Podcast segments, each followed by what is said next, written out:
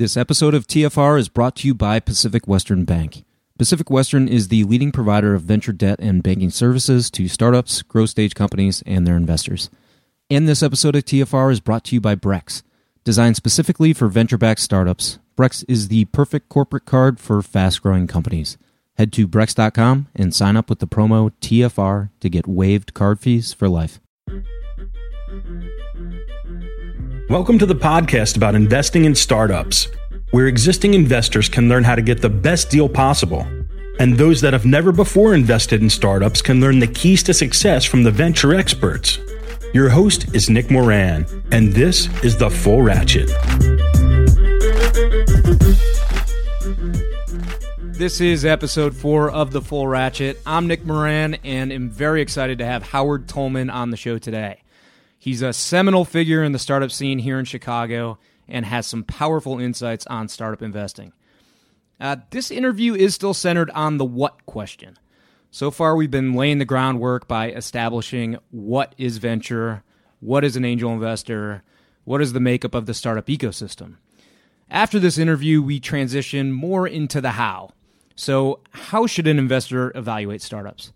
How to get deal flow, i.e., how to find startups for investment how should an investor choose to structure the deal, whether that be traditional equity or a convertible note or something else? So I committed from the outset that from the startup investor's standpoint, we'd focus on how to do this well and learn from the most innovative and successful people in the industry. So we'll continue to lay some of the fundamental groundwork today with Howard, and next week we're going to transition into some topics on the how. All right, with that said, here's my interview on the topic the startup ecosystem, key players in the venture industry. Today we have Howard Tullman on the show. He is CEO of 1871 and general managing partner of two high tech early stage venture funds. Personally, I've had a very positive experience interacting with startups and other players in the industry over at 1871. If you don't know it, it's based in the Merchandise Mart here in Chicago and is home to many startups, mentors, and advisors, an accelerator, and even the Starter League, formerly known as Code Academy. While only a couple years old, it really functions as the central technology hub of the startup ecosystem here in Chicago, and both in size and influence only continues to grow. And the man responsible for a great deal of 1871 success is its CEO. Howard, thanks so much for joining us. Great, I'm glad to be here. Before we jump into all the questions of the day, can you give us a sense for how you got involved in the venture investment industry? I got involved in the venture industry actually in two different ways. First of all, I'm an investor in a number of Chicago funds personally. So I'm an investor and have been for a zillion years with JB Pritzker in New World Ventures. I'm an investor in MK Capital, which is Mark Koulogeorge and Brett Maxwell, uh, both funds one and two.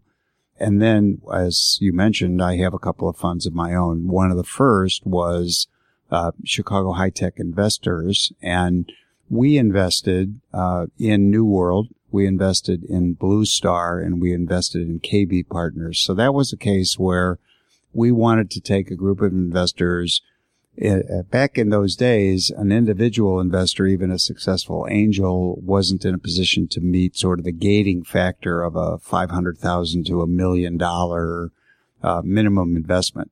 So what we did is we put together about sixteen of us, aggregated about three million dollars, and then invested a million or a million and a half, you know, depending on which of the funds it was in each of the three funds in Chicago that we thought were going to really take advantage of the early dot com period. So that was early 90s. Great. Before we get into this topic, previously I've had some guests on and we've covered venture capitalists, angel investors, and their constituencies. So we're not going to go real deep on those today, but I'd like to touch on some of the other key players on the investment side of venture first. So uh, let's start out with funds of funds. We've discussed venture funds, but can you give us a sense for what funds of funds are and how they fit into the big picture?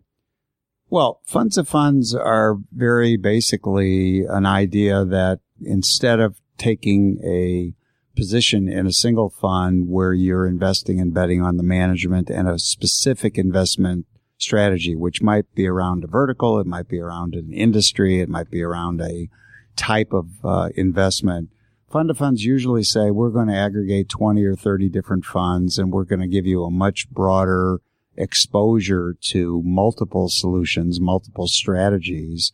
The problem is, you know, when they get beyond a certain extent of size and a certain diversity, they start to tend to look much more like the Standard & Poor's indexes. All, you know, this is the exact same thing as the kind of tracking and sort of market driven funds. You know, you're never going to hit a home run necessarily, but you're also never going to lose your money. You might just track the market. So we've looked a little bit. As I said, our first fund, the CHIP fund was a fund of funds to that extent. But the other thing that we did is we figured, well, look, if all you're doing is picking funds, we don't want to pay twice. So one of the other issues is how many people are charging you a fee for the privilege of, you know, being in that. And in our case, we said, all right, we're going to invest in these other funds, but we're not going to take any management fee. We're not going to take any override. So otherwise you have basically a situation where each of the underlying funds is extracting a fee uh, and an upside reward. And then the management of the fund that you're in is doing the same thing. So you're paying twice. Fees on top of fees, right? Do you find that typically funds are diversified across different asset classes, so a mix of traditional PE, venture capital, et cetera, or do you find that they operate within their own asset classes? I think they operate more within their own asset classes. It's very rare that somebody would say, we're a single purpose fund, but we're going to invest in gold and real estate. Uh, now, JB Pritzker, as an investor, because he's investing his own funds, pretty much has that flexibility. And that's a very interesting, different kind of approach. But any traditional fund is going to basically have a mission statement that's going to define the sectors and the nature of their investments. And they could be a vertical sector. So they could say we're doing medical and healthcare uh, they could be a stage investor. We're doing early stage, late stage, you know, private equity stage kinds of things. But very few people would, with a straight face, be in a position to tell you that they had developed expertise across multiple asset classes. Do you find that the LPs that invest in those funds of funds are typically on the retail, on the institutional side? They're sort totally of, big institutions. Good deal. So let's move on to placement agents. Of course, there are placement agents that play a key role in venture and often are some of the best people to know from a networking standpoint. What I'm driving at here are the folks that connect a fund with an institution or a retail investor, an LP, uh, that is well suited to invest in that fund. Okay, so so that's really an area that is totally network driven. And it's something that I think in the last few years, because there hasn't been a rash of new funds, most of that is, is historical relationships. You know, most funds that are active today are on fund three, four, five, six, seven, you know, and basically they're following the model that you disperse 40 or so percent of your fund and then you start raising your next fund and you try to go for a higher, greater amount what they do is they go back to these guys. So this may be a wasting, you know, business in the sense that if they're going back to the same institutions, they have a decent track record. And by the way, mostly they're going back to these institutions before they have a track record because they're trying to get the guys to put their next money in before right. they have a whole lot of exits. But putting that aside, I don't think that you are calling on, uh, travelers or you're calling on one of these giant funds and you have a relationship, I don't think you need somebody to hold your hand when you're doing fund two or fund three. So I haven't seen there ha- there aren't like 40 new funds that have come into existence. In fact, there's probably very very few. The the direction that is changing is as these big venture funds are getting priced out of participating in the early stage business because they have to put five and ten million dollars to work and nobody needs it right now, you know, you need a half a million, but you don't need five million and nobody wants to suffer that dilution. The people who are filling that gap are corporate venture funds. And, and what has definitely happened is in the last year, there's probably been 50 to 100 new corporate venture funds coming back into existence or being reinvigorated or newly funded whether it's Cisco or Walgreens or any of these big corporations, they absolutely would tell you with a perfectly straight face that they have not done anywhere near the R&D they need to do, that they're not generating the sufficient number of ideas internally, and therefore they're doing this investment, uh, setting aside funds to invest in startups, to see new ideas. And if they were being honest, they would also tell you another thing, which is that this is off balance sheet investing, which means instead of hiring five guys and have that hit your P&L, you make an off-balance sheet investment in some startup. In two years or three years from now, it either makes it or it doesn't. But in the meantime, you haven't punished your earnings by hiring additional staff. You haven't got any ongoing expense.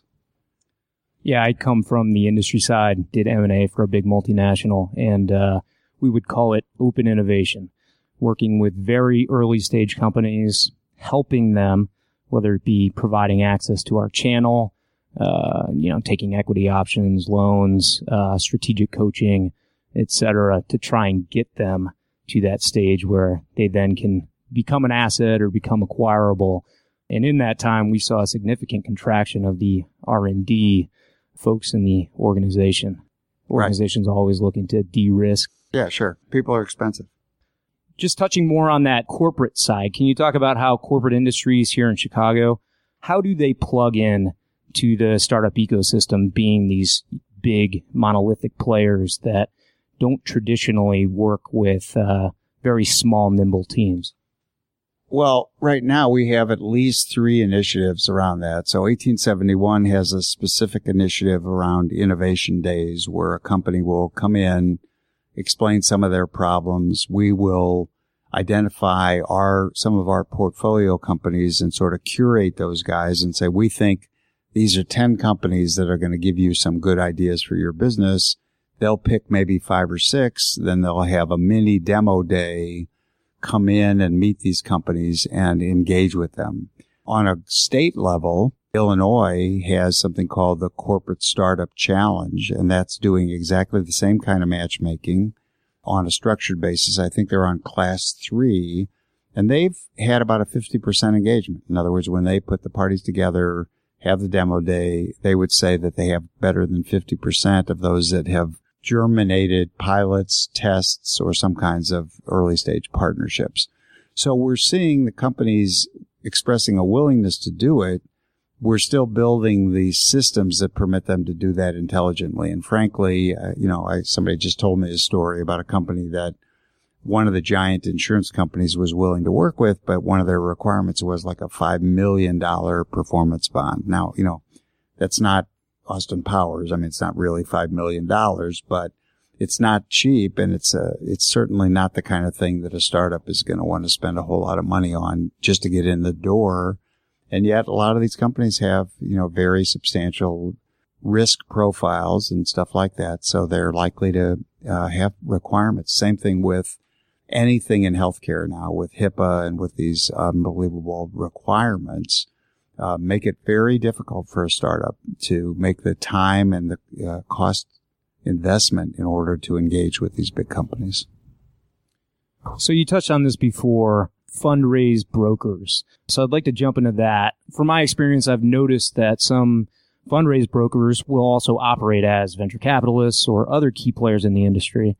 Um, there's a pretty famous VC in Chicago that I know has been brokering or connecting a number of startups to capital. But if we focus on those that operate as fundraise brokers purely, what function are they performing and why?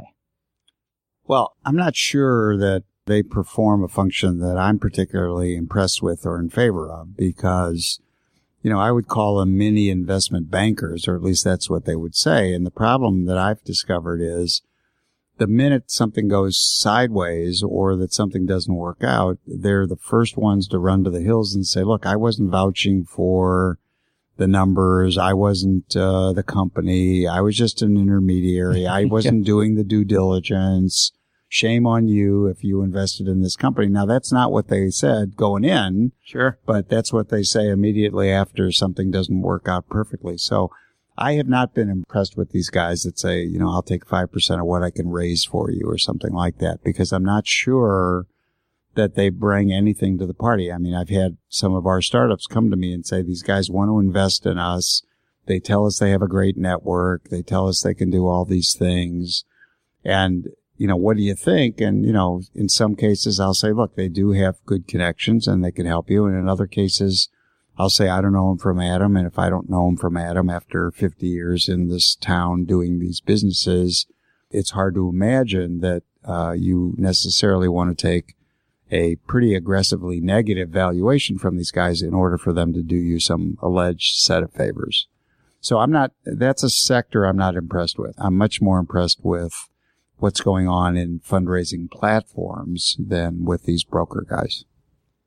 And just to be clear for the audience, they take more of a transactional role. Yeah, absolutely. So, yeah, linking up capital with promising startups and uh, they get their cut and they go along their merry way. So, Right. not really taking a risk position on either side. Not usually. I mean, some of them will say, I'll take some stock or I'll take a portion of my fee in equity, but as often as not, they want to get paid out. Good deal. So one of the more interesting players that has uh, been evolving in the industry are fundraising platforms. I really wanted to touch on this because it, it's changing. It's causing some shifts in the industry and wanted to get your insight. So tell us about what fundraising platforms are and can you give us some examples of different types of platforms?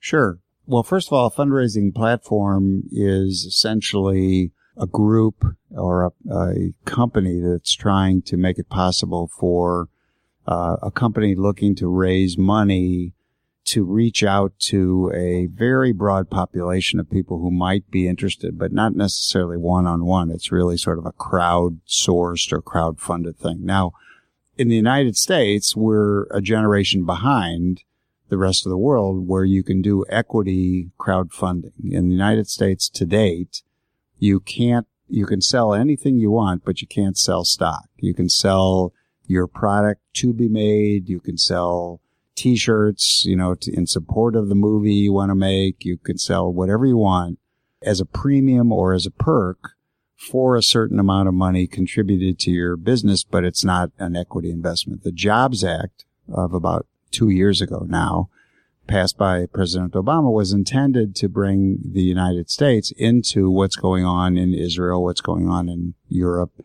which was to permit companies to sell actual equity in their businesses to investors, including investors they didn't know from Adam, including investors all over the world.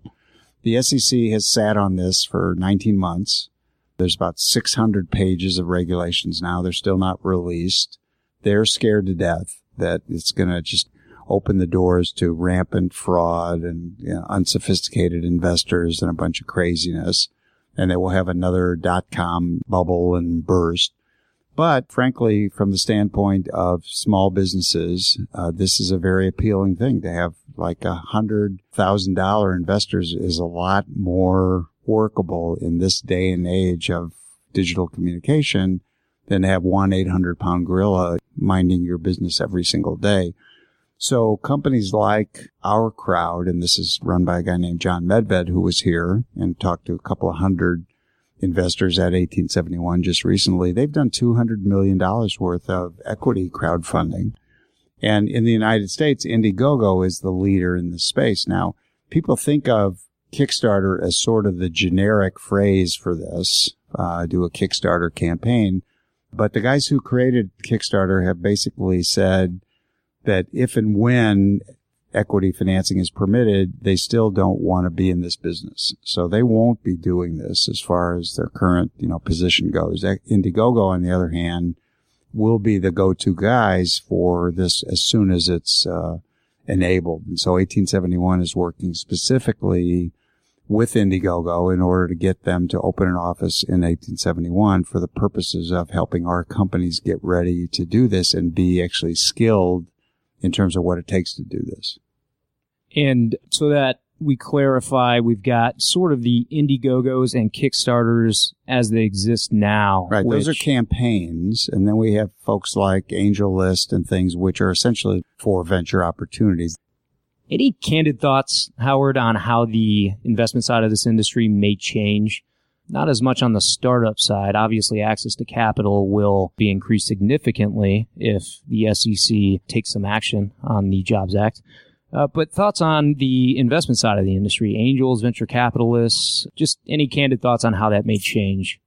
I think that as the transparency of the world increases and as people have a better and clearer vision of what is the story and the facts surrounding a specific company, I just don't think that the next two generations of kids and of people are going to use their fathers or their grandfathers investment advisors. I think that there's going to be a tremendous appetite for just going direct. I think people are just going to say we can hook up with opportunities directly.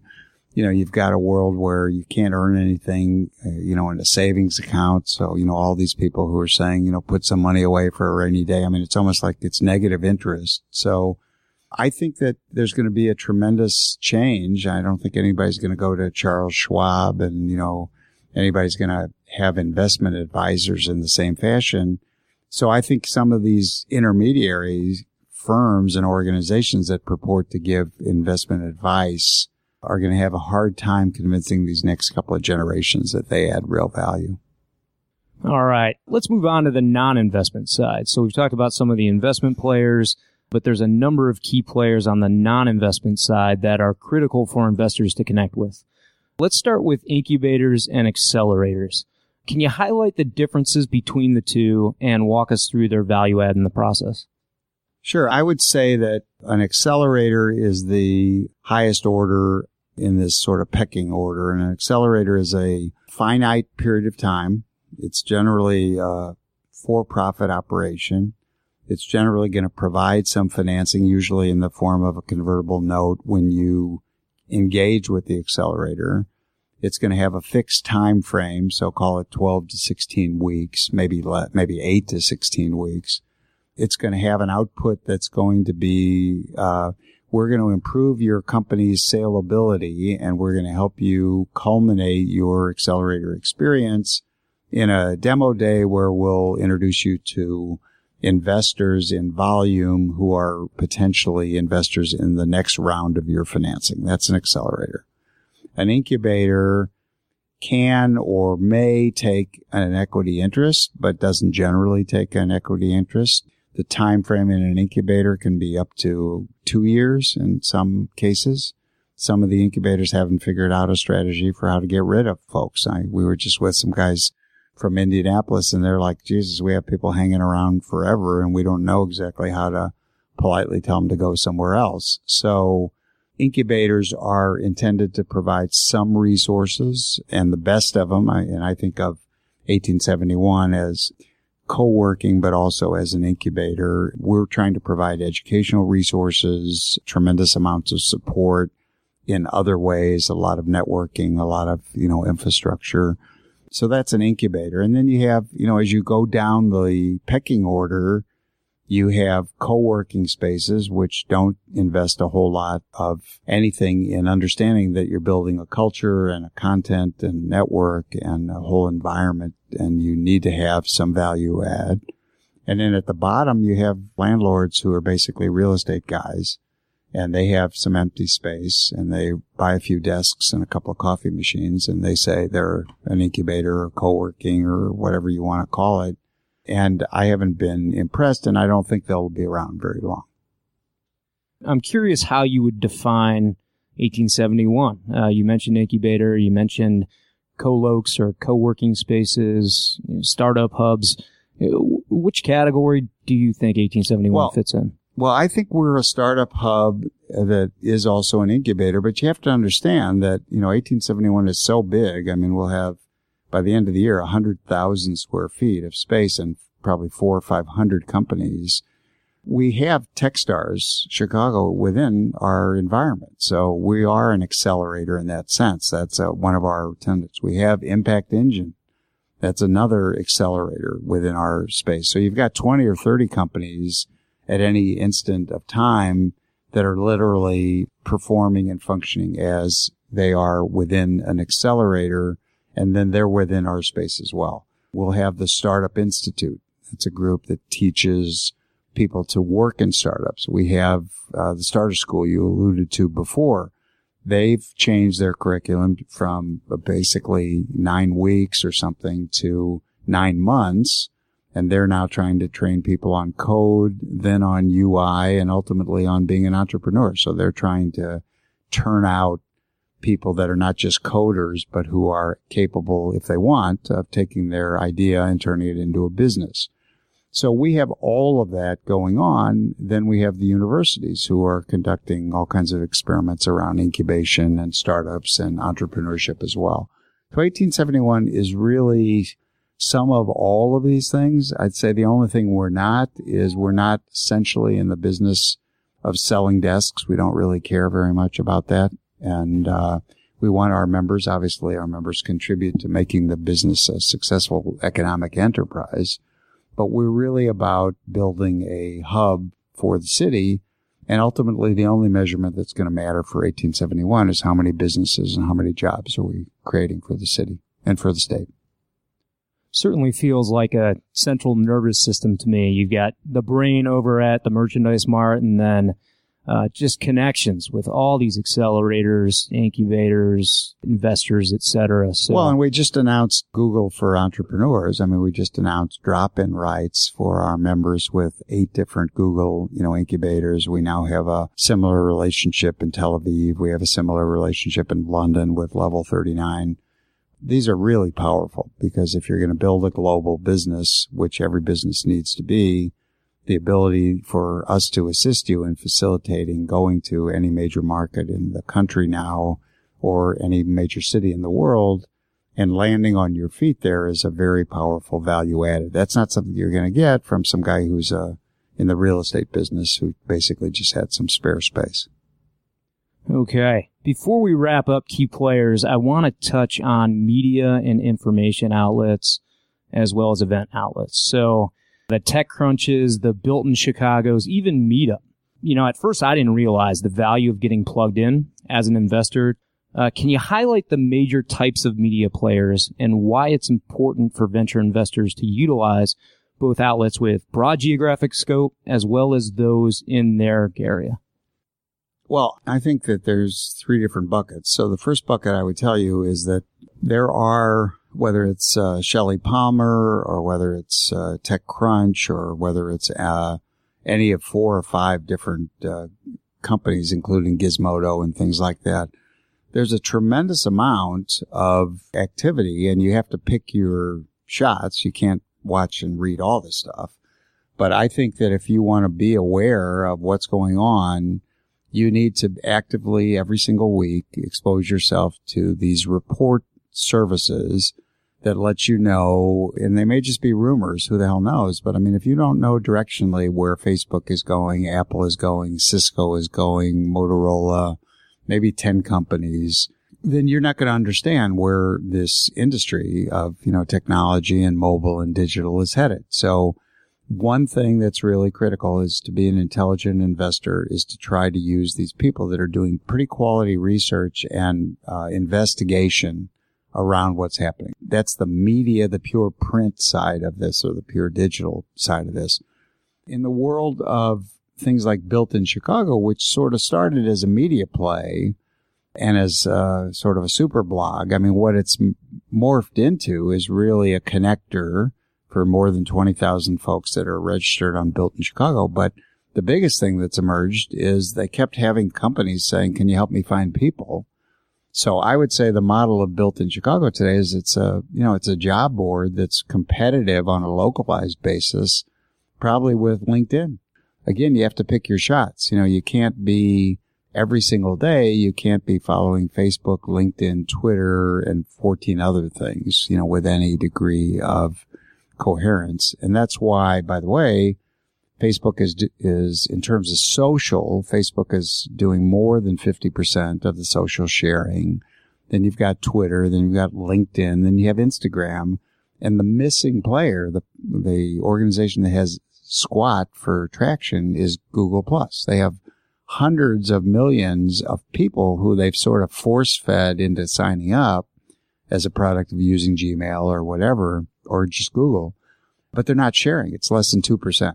So people are making their choices about where they're going. It's going to be very hard to disrupt them. I think uh, the WhatsApp acquisition was way overpriced, but it's an international strategy that's going to be significant for Facebook. And so those kinds of uh, organizations, LinkedIn, built in Chicago, those are digital, you know, meetups. Uh, you know, I don't spend a lot of time on Foursquare or Meetup or these kinds of things. And then lastly, I suppose are the physical events. And I think that the physical events are going to increasingly shrink in duration, but in terms of one day things like today, Tom Friedman is doing, you know, one of his New York Times events in San Francisco, very powerful. I mean, he can get virtually anybody to come and you spend a day there listening to 20 smart people, you know, sort of curated by Tom Friedman. That's high value. You know, I think TED is sort of novel these days. And, you know, it's great that they have these gee whiz presenters. But in terms of substantive knowledge in the specific areas that I'm interested in, whether it's education or innovation or technology or entrepreneurship, there are a few conferences every year that are just absolute, you gotta go, you know, if you want to stay on top of it. And I think that those are very important tools for investors to continue to make sure that they're exposed to the velocity and the volume of change that's going on. Can you give us a sense for some of those conferences that you'd recommend? Well, so the GSV conference on education that uh, Deb Quazzo runs with Mike Moe and uh, her team in uh, Arizona every year, 150% of everybody that matters in education finds their way down there for three days. I mentioned the Tom Friedman thing. There are a couple of, uh, you know, sort of ad hoc things. Frankly, Inc. does a great job, whether it's at the Inc. GrowCo conference, uh, which this year was in New Orleans, or whether the Inc. 500, 5000 conference that's coming up in Arizona uh, later this year, where I'll be speaking. Uh, you know, when I go there, I can, I'm consistently impressed that in three days, I'm going to see 40 or 50 different people that I wouldn't have access to and they're curated and they're time sensitive and nobody's sitting there, you know, I've given up pretty much on panels because I think by and large panels where, you know, you have a moderator and you ask somebody, you know, for a minute and a half question to answer something in a very general, generic terms. And half the guys are trying to be entertaining and half the guys are trying to be informative or humorous. You know, to me, these programs where you get a guy who knows his stuff and he's going to talk for 30 to 40 minutes and you're going to have seven or eight of those a day for a couple of days and you're going to have a couple of tracks. That's a lot of value. That's a lot of value if you're really there and you pay attention and if they got the right people. You know, I think that you have to have people that are interested in sharing real knowledge and not telling war stories because I'm not sure that these war stories don't get a little old, especially when you don't know whether the guy telling the story who's done it one time, whether you don't know whether he was lucky or smart. You know, if a guy's done it 20 times, it's a different story. I'll listen to Mark Cuban talk because I think Mark Cuban has demonstrated four and five different times that he has a really interesting approach and attitude and sort of mental tools and, you know, physical tools to take advantage and understand startup businesses.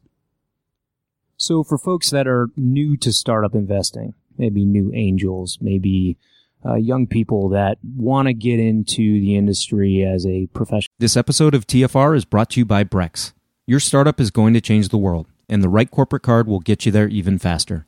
The Brex corporate card for startups offers 10 to 20 times higher limits than traditional corporate cards, automated expense tools, and huge rewards like four times points back on travel, three times back on restaurants, and two times back on recurring SaaS spend, and all with no personal guarantee.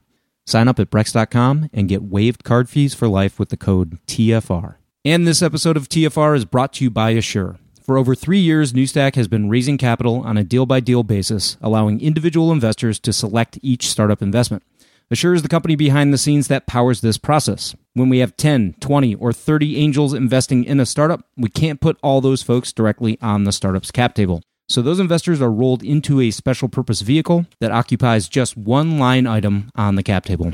And Assure handles all ongoing fees, finances, and K1s for us. We pay a one time upfront fee and avoid all the required yearly admin filings and bills. If you run an angel group or you would like your LPs to invest in deal by deal sidecars, go to assure.co slash TFR for 20% off your first SPV. And this episode of TFR is brought to you by Pacific Western Bank. Pacific Western specializes in providing financial services to startups, growth stage companies, and their investors, helping to navigate financial obstacles by providing access to funds and expertise. Pacific Western's customized products and team of venture banking specialists provides a banking experience designed specifically with startups and VCs in mind. If you run a tech company or if you invest in tech companies, it's strongly advisable that you build a relationship with the folks at Pacific Western. Go to pacwest.com to learn more. Or a practitioner. Any recommended resources that they should be accessing, whether it be on the topic today or anything just on getting involved? Well, on the issue of startups, I mean, I've written eight books now. They're called the Perspiration Principles. They're all available on Amazon digitally. They're not expensive. And they're a full course in what goes on in starting a business, running a business, how to be an entrepreneur. So I certainly highly recommend those. I recommend my Inc. blog, which is something I do every week. What I would tell you is that uh, the best thing you can do is to get your feet wet, and that is to get involved at a place like 1871 or get involved in whatever startup environment is going on in your town or your community and just try to, to on your own, try to meet some of these people and determine whether you think uh, and this isn't a question of putting your money where your mouth is. This is literally just try to understand uh, if you talk to six different guys or if you go to a demo day, for example, you know, try to figure out after you hear their talk, what are the points that you really would want to hear more on? What are the points that are going to help you make a decision? And you can do this for a year just pretending, literally pretending. Like I have a hundred thousand bucks. I'm going to invest ten thousand bucks in these five companies and what are going to be the factors? What are going to be the considerations that are going to tell me that this guy at least has a shot? And by the way, we do this every day at 1871 because we have an intake system that doesn't let anybody and their dog walk in the door. So we're constantly saying, do you have a team together? Do you have a business side, you know, that's more than an idea? Do you have a reasonable prospect at success? Because if we're going to spend our time and energy trying to make you successful, we want to know that you're starting as high up on the curve as possible. All right. So good segue. Tell us more about what you're up to at 1871. Well, so 1871 has been around for two years. We have about 250 startups now. We have about uh, all the universities there. We have, as I said, seven or eight venture funds. We have uh, two or three accelerators. We have two or three incubators. And 1871 2.0 will sort of launch in September, October of this year, where we'll be adding another 25,000 square feet with a focus on vertical areas where we'll cluster companies around edtech, fintech, femtech, internet of things, real estate, food, and startups. So those will be instances where we'll have 10 or 15 companies and they'll be uh, working on all in the area of education. We just think that that generates tremendous synergy and happy accidents and serendipity and all of these things. And by and large, they're not competitive with each other. By and large, they're sort of cumulative and additive. And so we're doing that in our new space. We'll also have new offices for more venture funds from both coasts and we'll have some space for our alumni companies, which as they grow won't have to leave the community or the environment. They'll be a part of this new expanded 1871. In that space, we'll also be doing a curriculum around startup engineering to really improve the prospects that businesses can be successful. And we'll be working, as I mentioned before, with Indiegogo. There'll probably be a video uh, lab facility to create better marketing materials so a lot to continue to sort of raise the bar in terms of what are all the resources that it's going to take for a company to be successful and how can we up the odds that they will be successful. So you've worn a lot of hats and you've got a wide breadth of experience in venture. How did you decide to take the CEO role at 1871? So the mayor and the governor made me do it. I actually uh, Not Rahm, right? yeah, exactly. You know, it's hard to say no to Rahm or the governor, actually. But look, I was interested. It was a hard search. to find somebody because it's a nonprofit. So you have to really want to do this. I'm excited about working with hundreds of different companies and enthusiastic and also, uh, you know, I mean, and this isn't tooting my own horn, but it was not easy to find an entrepreneur with the credibility to tell these guys, all these entrepreneurs, uh, what we thought of their idea and whether we thought they could be successful or not. So, and then frankly, again, the mayor and the governor having millions of dollars, you know, invested in this operation wanted it to be successful, you know, and so this 2.0 at 1871 is also about real businesses, real metrics, real accountability, and creating real jobs. And so that's my job. That's what I signed up to do. And, you know, that'll be the proof of the pudding. I mean, we want to create businesses that are sustainable because in this country, the only real job growth has been generated in the last 10 years by startups. So tell us more about that startup environment here in Chicago and how you've seen it change. Well, I would say that, you know, the MART in 1871 has become absolutely the go-to address for technology in the city. Uh, we're within, uh, just within a mile of the MART. We have about 7,000 tech jobs now. Illinois added about 3,400 tech jobs just in the last year. And we're on the map. I mean, we're on the national and the international map. We're the largest in the country in terms of what we do. Everybody swings by here. Just in the recent past, we've had Sheryl Sandberg, we had Mark Cuban, we had Steve Case, we had Ben Horowitz, we had uh, David Cameron from London. Every dignitary stops by here. We have a group in from the State Department now of entrepreneurs from all over the world that were brought here by the State Department for three days to really learn about entrepreneurship and how it's conducted in 1871. Uh, we've had, you know, groups that are bringing teams of startups from Turkey, from Tel Aviv, from London this summer. So lots going on. If we could cover any topic in venture investing, what topic do you think should be addressed and who would you like to hear speak on it? Well, you know, I think that the hardest thing uh, these days is to find out uh, and focus on you know not b2c i mean b2c i think you know we have a clear understanding that if you want to do some goofy ass building have a business uh, in b2c that there will be somebody in california who will throw money at you and let you take your shot. And those are all about home runs. Those are all about home run businesses and they're prepared for that that's not the nature of what goes on in chicago in chicago i think we're going to see more and more B2B businesses taking advantage of the fact that we have major corporations here. You know, there's 33 Fortune 500 corporations headquartered in Illinois, 28 of them in Chicago proper. That's the second largest concentration of Fortune 500 companies in the country. So if you want to start a business today, it's not about capital. It's really about customers. And so this is a great place if you're international or even if you're starting any business to start it in Chicago with a great standard of living, with good talent, with great capital, with great customers. It's important. And honestly, I think that if I was to listen to anybody these days, I mean, I think the guy in the country who best understands what we're going through is Clay Christensen, who's a good friend and who's teaches at Harvard and speaks on disruptive, really invented the idea of disruptive innovation.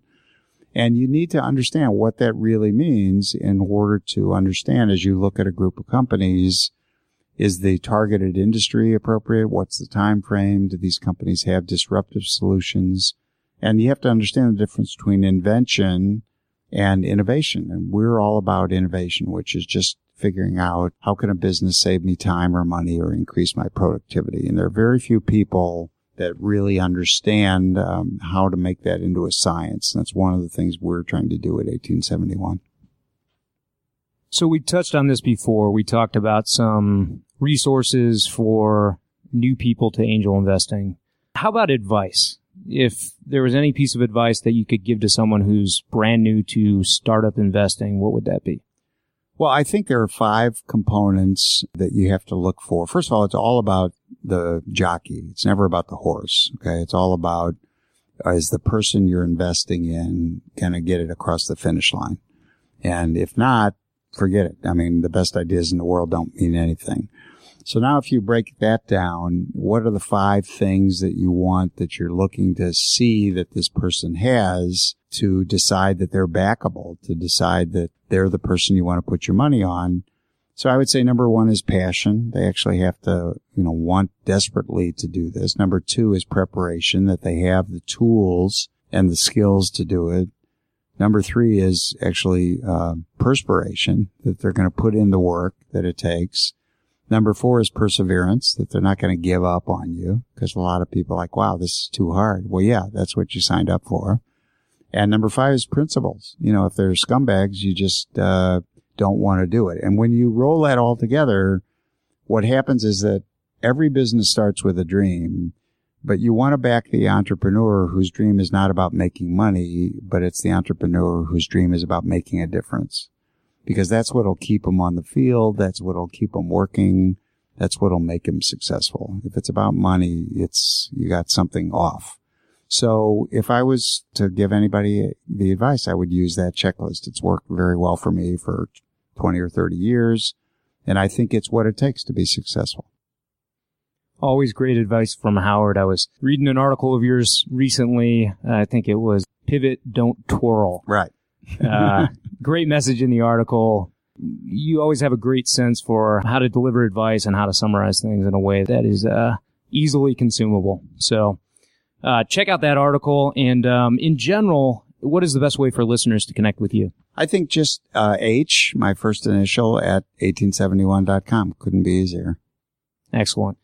Check out the blog. It's tullman.blogspot.com. His Twitter handle is at Tullman.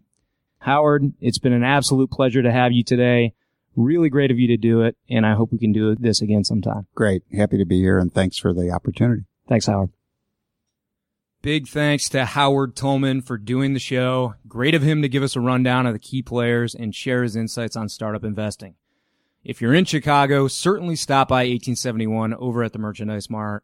Uh, if you're part of the startup ecosystem in any way, it's a great place to spend some time. All right, let's review some of the keynotes from the episode. Number one, first I wanted to recap accelerators and incubators and highlight some of the key differences.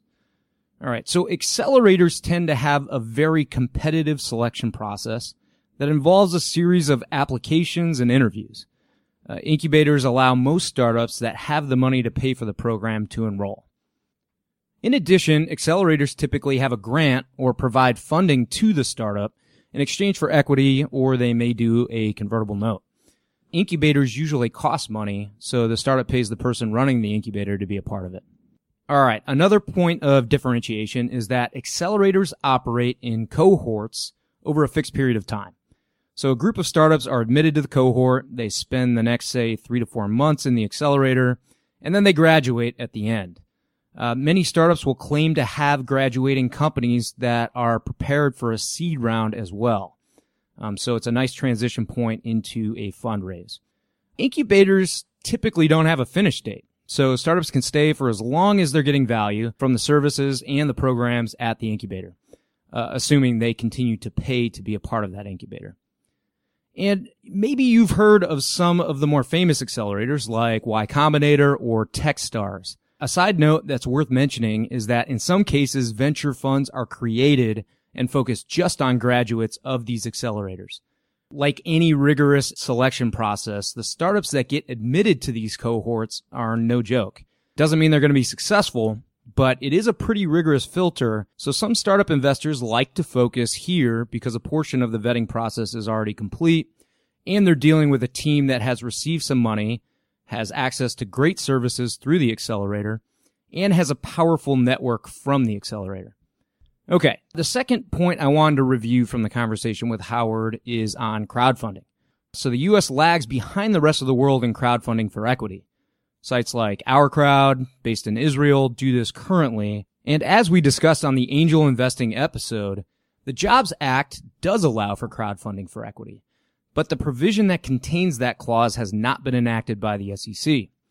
Uh, many think that it will, at least in some amended form, and it's important to know that in the future, Indiegogo plans to incorporate crowdfunding for equity into their platform. So keep an eye out for news on the Jobs Act, and if the SEC takes action, look out for Indiegogo as one of the leading platforms. Okay, the third point I wanted to recap is uh, what Howard said about the five things to look for in a founder, because it's all about the jockey and not the horse. Number one was passion. Number two was preparation. Number three was perspiration. Number four is perseverance. And number five were principles. This is a list that he has used in evaluation of startups and their founders for years. Uh, it's not all he looks at, but they may be the most important characteristics to evaluate when it comes to the jockey. It's very worthwhile to make note of these and attempt to measure them or assess them when you're evaluating a startup for investment. Uh, you know, in the stock market, past history is not an indication of future results.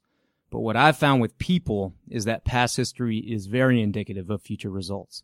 It's rare for someone with a lack of integrity or work ethic to suddenly turn the corner. So keep that in mind. Okay, let's finish up with the tip of the week. This episode's tip of the week is communicate with your syndicate. We talked a lot today about various players in the space, but we didn't spend a lot of time talking about other investors. Uh, these people need to be your partners and allies, not your competition. When you're working on a deal with a startup, it is critical to talk with that startup about the other investors that are involved and try to connect with them. This really serves both the startup and the investors. In full disclosure, the very first deal I structured failed to close. I spent weeks negotiating and structuring. The deal did have some unique non-traditional contingent provisions, so I had spent close to 2K on legal. I actually knew the other investors that were in the deal, including the lead, because the lead had decided to switch from a traditional equity structure to this proposed structure but I did a poor job of keeping in close contact with the other investors. So ultimately, we agreed on terms, and then I stumbled at the finish line. Uh, there was one provision that the founder got hung up on, and we went, you know, back and forth over the course of a few weeks. And meanwhile, unbeknownst to me, he had floated the deal structure without this provision to his other interested investors that knew I had structured it.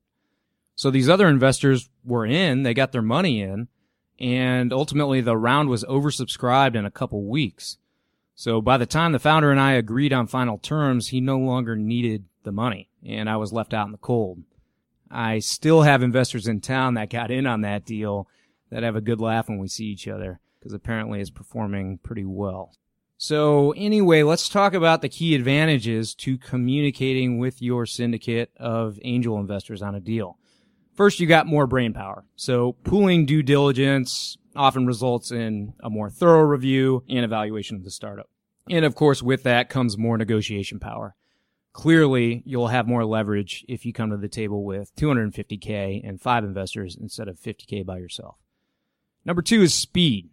Uh, if the investor group is aligned and feels more comfortable, the deal can get done much more quickly. I can't tell you how many startups I meet that are chasing down 30 different investors that have been on the fence about investing for six plus months. Whereas if the group of investors had gotten together, reviewed the criteria, and agreed on terms, they tend to close much faster and feel much more confident about the deal. Okay, and then the third point is you can get better and more appropriate terms. It seems that when groups of experienced investors get together, the deal structure and key terms are much more appropriate than when individual angels negotiate for themselves. Uh, this is much better for both the startup and the investors. Clearly, there could be a clause or absence of a clause that could be very damaging to the investor's future equity position. And with another pair of eyes, it could have been avoided. I've also seen cases where an individual angel got his ideal terms in a convertible note, but didn't realize that this would never hold up in a subsequent fundraise. So when the startup goes to raise their Series A, uh, no VC would allow such a term, which either hurts the startup's ability to raise and or causes the term to get struck completely from the subsequent fundraise, which can be a very turbulent situation between the investor and the startup. While financially the right thing to do for the investor is to allow the term to be struck, emotions can get in the way and put the entire fundraise at risk. Take, for instance, a full ratchet. Uh, this, of course, is the deal term that I borrowed for the name of the show. And it may be somewhat amusing because it limits deal making more so than it promotes it. Um, I don't want to get too deep into the details of terms today, but simply a full ratchet secures the percentage of equity position for the investors. So if an investor receives 10% equity in a seed round, during a future round, like a Series A, that 10% cannot be diluted down. So either the investors in the subsequent round, or much more often the founders, get diluted even further than the norm. As you can expect, this can really impact the founder's future ability to raise unless they're willing to take all the dilution themselves. So to wrap up this point, it's often to your advantage to have multiple experienced investors to review terms and weigh in before a decision is made that adversely impacts the investors, the startup, or both. I can't tell you how many times I've been introduced to a startup after terms are set, and it's confounding why they selected the structure that they did. All right. That's it for today. If you have a chance, I'd really appreciate a review on iTunes. Uh, someone mentioned to me the other day that they couldn't review on their mobile through the podcast app. I played around with that for a couple minutes and I couldn't figure it out either. So I think the only way is to log into iTunes on your laptop, find the Full Ratchet podcast and submit a review there. It's kind of a hassle. So if you don't have time, I don't blame you. Uh, give me a follow on Twitter. I'm at the Full Ratchet. Jump on the website for links mentioned in this interview and notes from the show. You can also sign up for the newsletter there that goes out once a week by email. And uh, the easiest way to sign up for the newsletter is you can just send a blank email to newsletter at fullratchet.net. Okay, thanks for listening, and always remember over prepare, choose carefully, and invest confidently. See you next week.